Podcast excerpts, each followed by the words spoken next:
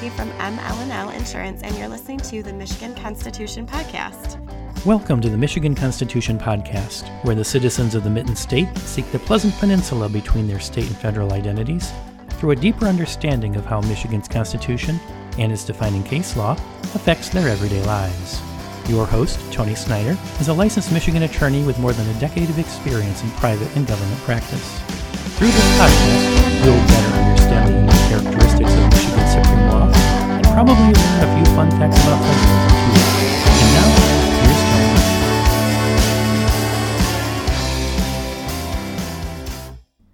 Welcome back to episode number 40 of the Michigan Constitution Podcast. This time, we're going to talk about double jeopardy. The purpose of this podcast is merely to teach you what's in the Michigan Constitution. Each podcast will review a different article section, we'll talk about what it means, and we'll review Michigan case law, which helps us to better understand the effects of those constitutional provisions. Here's what this podcast is not it is not legal advice, it is not legal expertise. Although I am a licensed attorney in the state of Michigan, I make no warranties as to the veracity of the statements I make within this podcast. First of all, I don't practice constitutional law, I practice administrative law. Second, the laws change on a day to day basis, as does case law. What might be applicable the day I make a statement about the Michigan Constitution could very well be outdated the day I post the podcast. If you think you're going to become a Michigan constitutional scholar because of my podcast, you're sadly mistaken. You'd do better with a Ouija board and a magic eight ball. This podcast is for entertainment purposes only. If you need Michigan legal advice, you would be well served to contact the State Bar of Michigan and ask for their lawyer referral service program for a referral to an attorney who specializes in your legal matter. It should not surprise you that, much like our United States Constitution, we have protected individuals from double jeopardy within the state of Michigan. Now, before I dive into double jeopardy, let me answer a question I get from a lot of you listeners.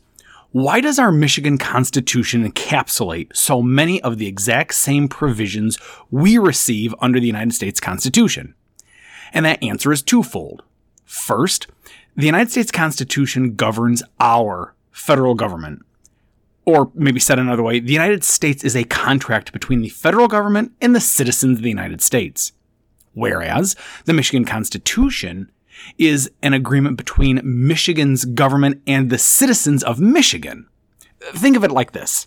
As an individual, you are both an American and a Michigander, or Michiganian. I'm not about to settle uh, that terminology debate. So you have rights as an American, and that's protected by the United States Constitution, but you also have rights as a citizen of Michigan. And depending upon which layer of government you're dealing with, well, federal government or state government, that's gonna depend upon then which constitution you should be reviewing. Okay, so that's part one of my answer. But before I get to part two, here's your spoonful of legalese. The purpose of this podcast is merely to teach you what's in the Michigan Constitution. Each podcast will review a different article section, we'll talk about what it means, and we'll review Michigan case law, which helps us to better understand the effects of those constitutional provisions. Here's what this podcast is not it is not legal advice, it is not legal expertise. Although I am a licensed attorney in the state of Michigan, I make no warranties as to the veracity of the statements I make within this podcast. First of all, I don't practice constitutional law, I practice administrative law. Second, the laws change on a day to day basis, as does case law. What might be applicable the day I make a statement about the Michigan Constitution could very well be outdated the day I post the podcast. If you think you're going to become a Michigan constitutional scholar because of my podcast, you're sadly mistaken. You'd do better with a Ouija board and a magic eight ball. This podcast is for entertainment purposes only. If you need Michigan legal advice, you would be well served to contact the State Bar of Michigan and ask for their lawyer referral service program for a referral to an attorney who specializes in your legal matter. Part 2. When our Michigan Constitution was first being written back in 1835, then 1850, then 1908, and now with our 1963 Constitution, not all the assorted amendments of the United States Constitution's Bill of Rights were applicable to the states. It's only been over time that the United States Supreme Court has directed the amendments of the United States Constitution to be applicable against the individual states. Now, I'm not looking to get into a debate about federalism or frankly even teach what federalism is even about. Uh, whether or not the protections guaranteed by the United States Constitution should also apply to the citizens of, of the state of Michigan, because it is what it is. That's what the nine robed overlords of the marble courthouse in Washington D.C. have said it will be. It's the you know mo- most or practically all of them, realistically, of the United States Constitution amendments one through 10 or really 1 through 27 as the case would be but they've done them in, in piecemeal they're applicable against the united states or excuse me against the states governments as well but that directive by the United States Supreme Court wasn't required when Michigan was drafting up its double jeopardy protection. At the time the Michigan Constitution was being written, again, way back in uh, 1835, it was understood only that the right against double jeopardy was protected by the U.S. Constitution at the federal level. Ergo, Michigan wanted to also provide that protection to its citizenry via this article's section. Now, here's a worthless little bit of trivia. It wasn't until 1969, in the case of Benton versus the state of Maryland, that the United States Supreme Court made double jeopardy protections via the U.S. Constitution's Fifth Amendment applicable to both the federal and state governments. Okay, so what really is that double jeopardy protection that we're, we're discussing here? Well, it's, it's a big question that I'm going to go through element by element only once we understand what double jeopardy is can I start to highlight its practicality via our traditional discussion of Michigan case law. Double jeopardy embodies three separate protections. One, it protects against a second prosecution for the same offense after acquittal. Two, it protects against a second prosecution for the same offense after a conviction. And three, it protects against multiple punishments for the same offense. But those three protections are not where most of the litigation against double jeopardy allegations will occur. There is arguably a fourth protection against double jeopardy, and that's the prohibition of a retrial of a defendant after a mistrial occurs. But we'll get into that later. So why? Why is this protection against double jeopardy so important, so vital that we have it in both the United States Constitution as well as our own Michigan Constitution? Well, there are several reasons. First, we do it to reduce the chance of convicting innocent people. The theory here maintains if this rule didn't exist, the state of Michigan would be able to retry a defendant until they presented just the right case to convince a jury of the defendant's guilt. Think of it like if you could retake a math test over and over until you aced the exam. You know where you got things wrong, so when you retake your math test, you have the benefit of knowing where your wrong answers were so that you could get those math questions right the next time uh, you test for it. A criminal trial is the same concept. We don't want a county prosecutor to have the ability to try you for a crime, you be found innocent, thus giving the prosecutor a second bite at the apple to try you again and strengthen the case where it may have lacked originally. The second reason that we find the double jeopardy clause to be so important is to avoid harassing the defendant.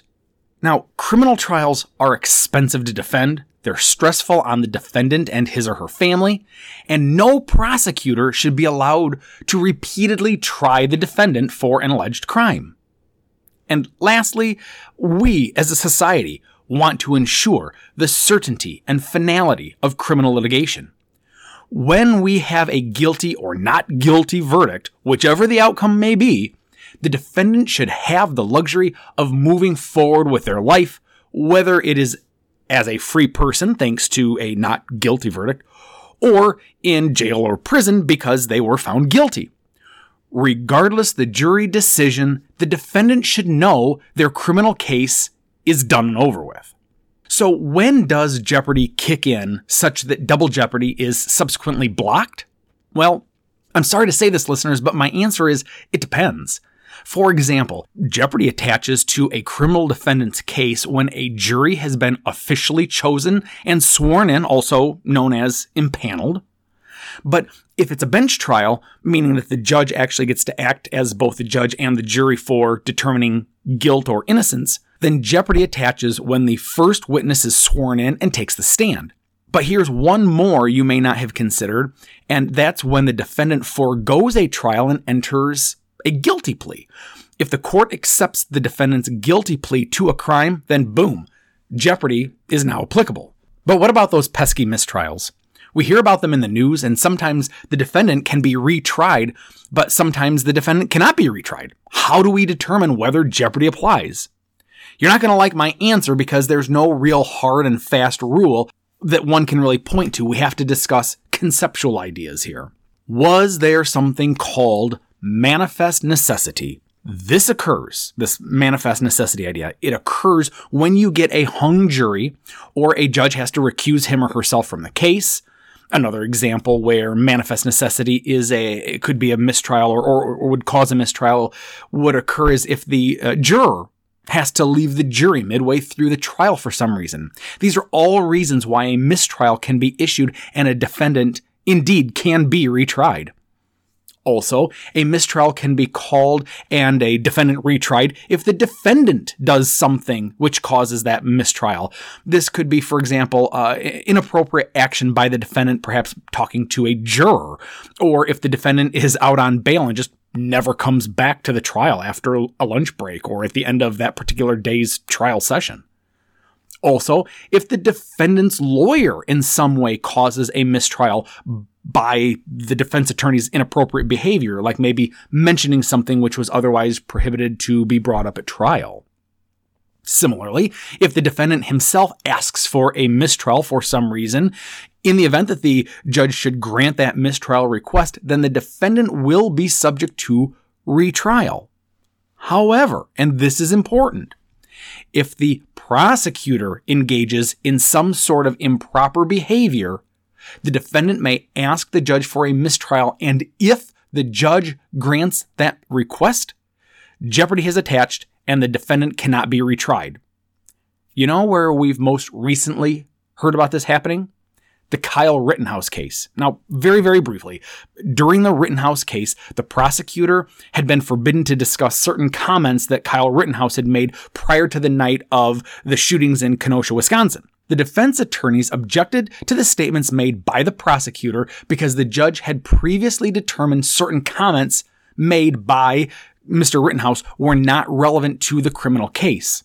As such, when the prosecutor brought up such comments in front of the jury, the defense believed the prosecutor engaged in improper, specifically bringing up comments where the judge had forbidden things to be brought up, and that this tainted the jury pool. The idea that if the jury heard these irrelevant comments, it could sway them against the defendant, thus not making for a fair trial. When the defense attorney objected to the prosecutor's comments, they asked the judge for a mistrial. If the judge would have granted the mistrial, jeopardy would have attached, and the defendant would not have been allowed to be retried on those charges. But as it happened, the judge did not rule on the objection. The judge waited to see how the jury would rule, and since the jury found Kyle Rittenhouse not guilty, then no decision uh, on a mistrial was necessary. But I share that with you because I want to lay the, the foundation. I'm going to circle back to this Kyle Rittenhouse matter uh, and and and prosecutor misconduct later. I just wanted to start uh, the the wheels turning for you, listeners. Okay, let's get into finally, right? The first case that we're going to discuss on Double Jeopardy. It is People versus Anderson, and it is a 1980 Michigan Supreme Court case.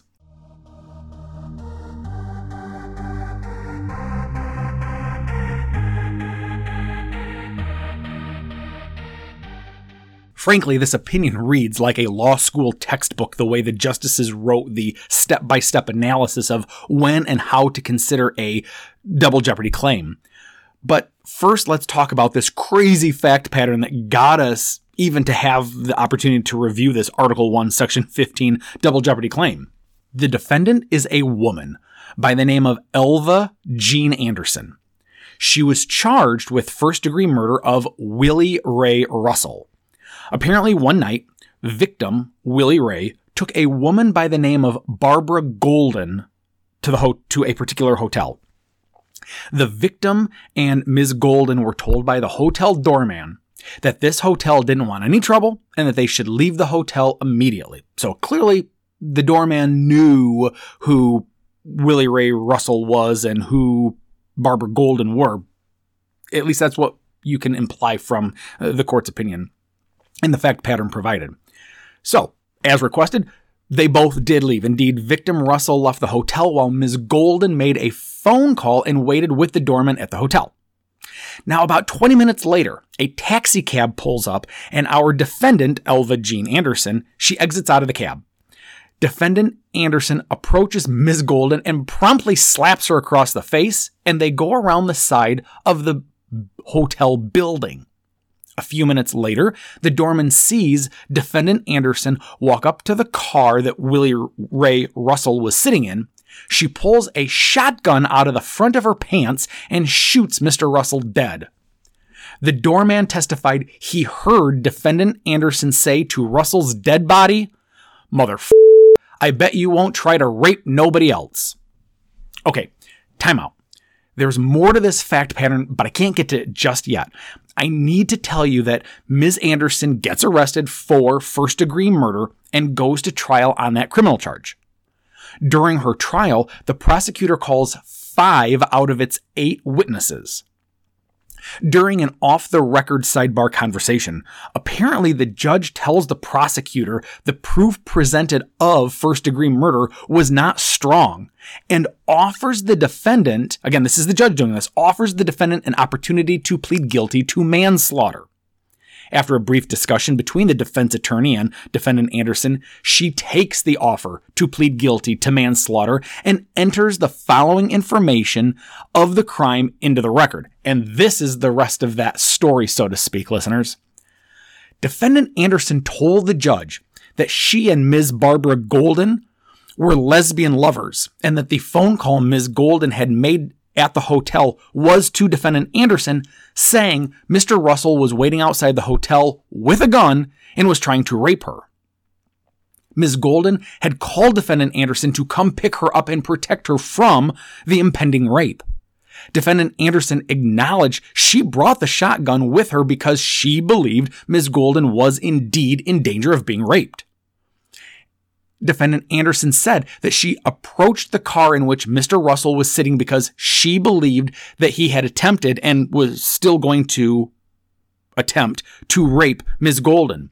As such, defendant Anderson said that uh, she asked Russell to get out of the car because, quote, I didn't want to shoot him, end quote. And apparently she had repeated this request several times. Ms. Anderson thought that victim Russell was digging for a gun, and when he didn't come out of the car, she shot him.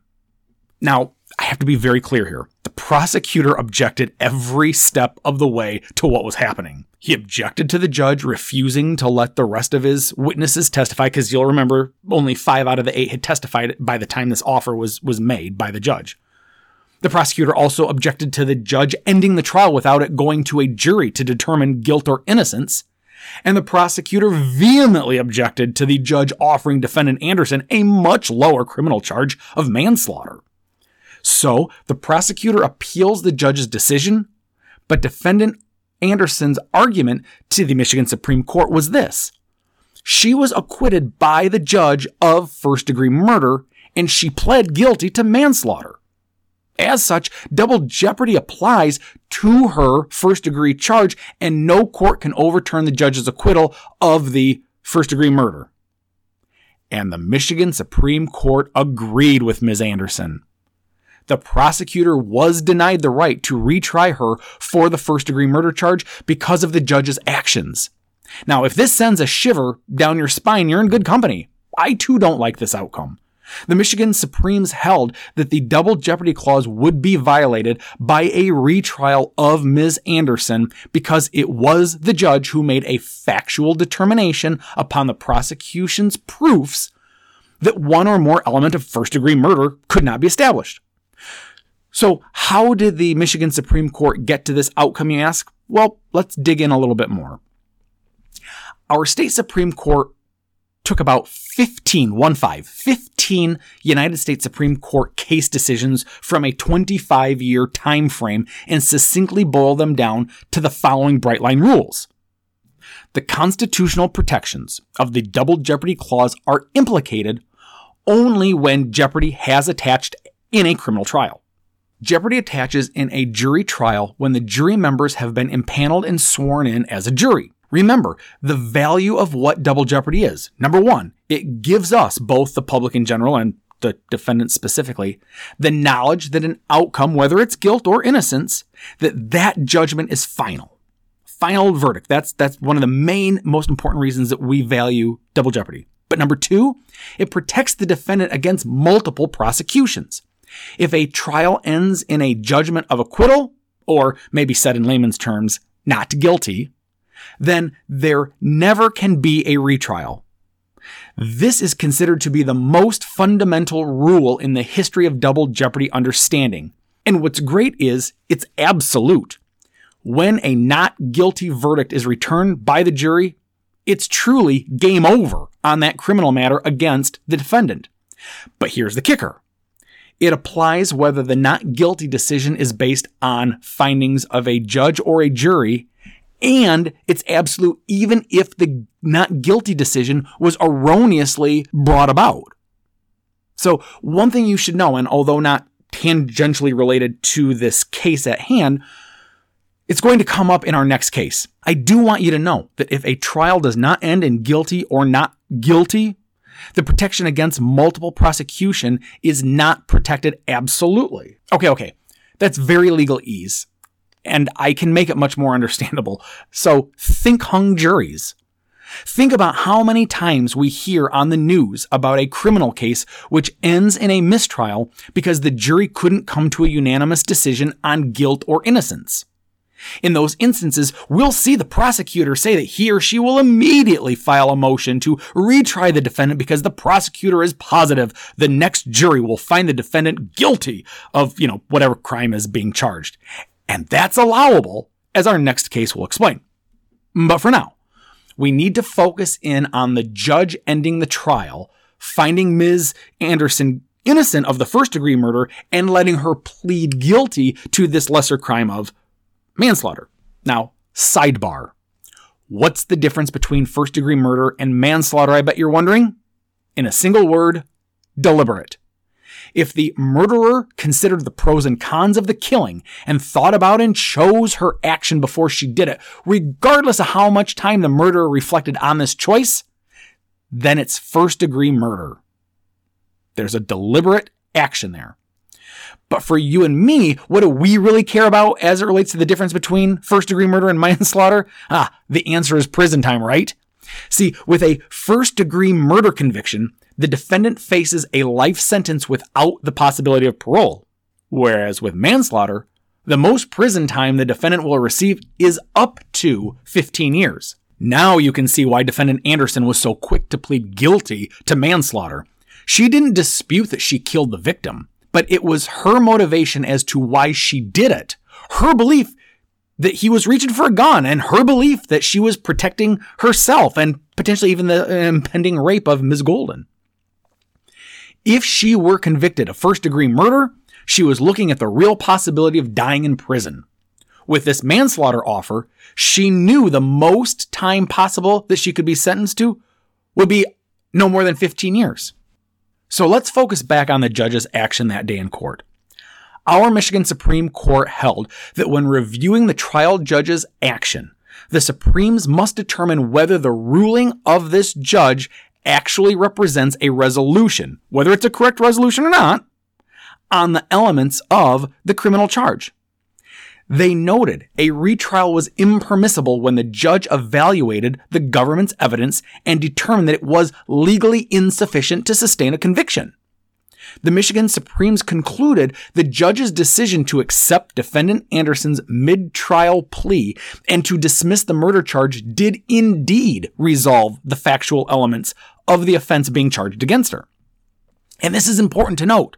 The Michigan Supreme Court went so far as to even say the judge's decision was based on, quote, his belief, correct or incorrect, prematurely formed or not, that the evidence was insufficient to support a conviction of murder, end quote, and that that was permissible by the judge. See, the judge determined that Anderson could assert a defensive excuse, and that the merits of this defense must be assessed from the standpoint of defendant Anderson's reasonable belief. Based on what the judge had heard at trial, the prosecution had not proved and could not prove beyond a reasonable doubt that Anderson did not believe the killing was necessary to prevent the rape. All right, all right, that's that's a lot of double negatives. Let me let me rephrase it. The judge was not convinced, based on the prosecutor's own witnesses, that Anderson felt any other emotion but the belief Ms. Golden was about to be raped and or Anderson was about to be shot by Mr. Russell. Now, before I close out, I do want to include that the Michigan Supreme Court did slightly chastise the judge for what he did at trial. They said, in the instant case, the judge should have allowed the prosecution to present all of its witnesses. He could have then have entered a motion for a directed verdict. However, a procedural error, even of this magnitude, does not change the finality of an acquittal any more than would an erroneous determination on the elements of the crime charged. By the way, that last statement that an acquittal would be upheld even if the judge erroneously determined the elements of a criminal trial will get some attention in an upcoming podcast. As I previously stated, this is a great textbook example of how and why double jeopardy is there to provide protections for a defendant under our Michigan Constitution. But I also point out this case so that you can appreciate the level of power a judge has in determining the outcome of a criminal case. Trial court judge election races are at the bottom of your ballot, but they're just as important in your day to day life as is the race for, say, mayor or governor or president of the United States that you always want to go out and vote for because you think those are so important. But as you can see, voting for trial judges is almost more important because that's going to impact your day to day life. Okay, I think that's going to do it for this episode. Thank you for listening. I really do appreciate it. If you'd like to give me some feedback, please do so. I am at Tony Snyder on Twitter. The Michigan Constitution podcast is for entertainment purposes only and does not offer legal advice or create an attorney client relationship. This podcast is hosted by Tony Snyder. For more information, visit tonysnyder.com, send an email to podcast at tonysnyder.com, or follow Tony on Twitter at Tony Snyder. Catch new episodes on the 1st and 15th of each month. Thanks for listening.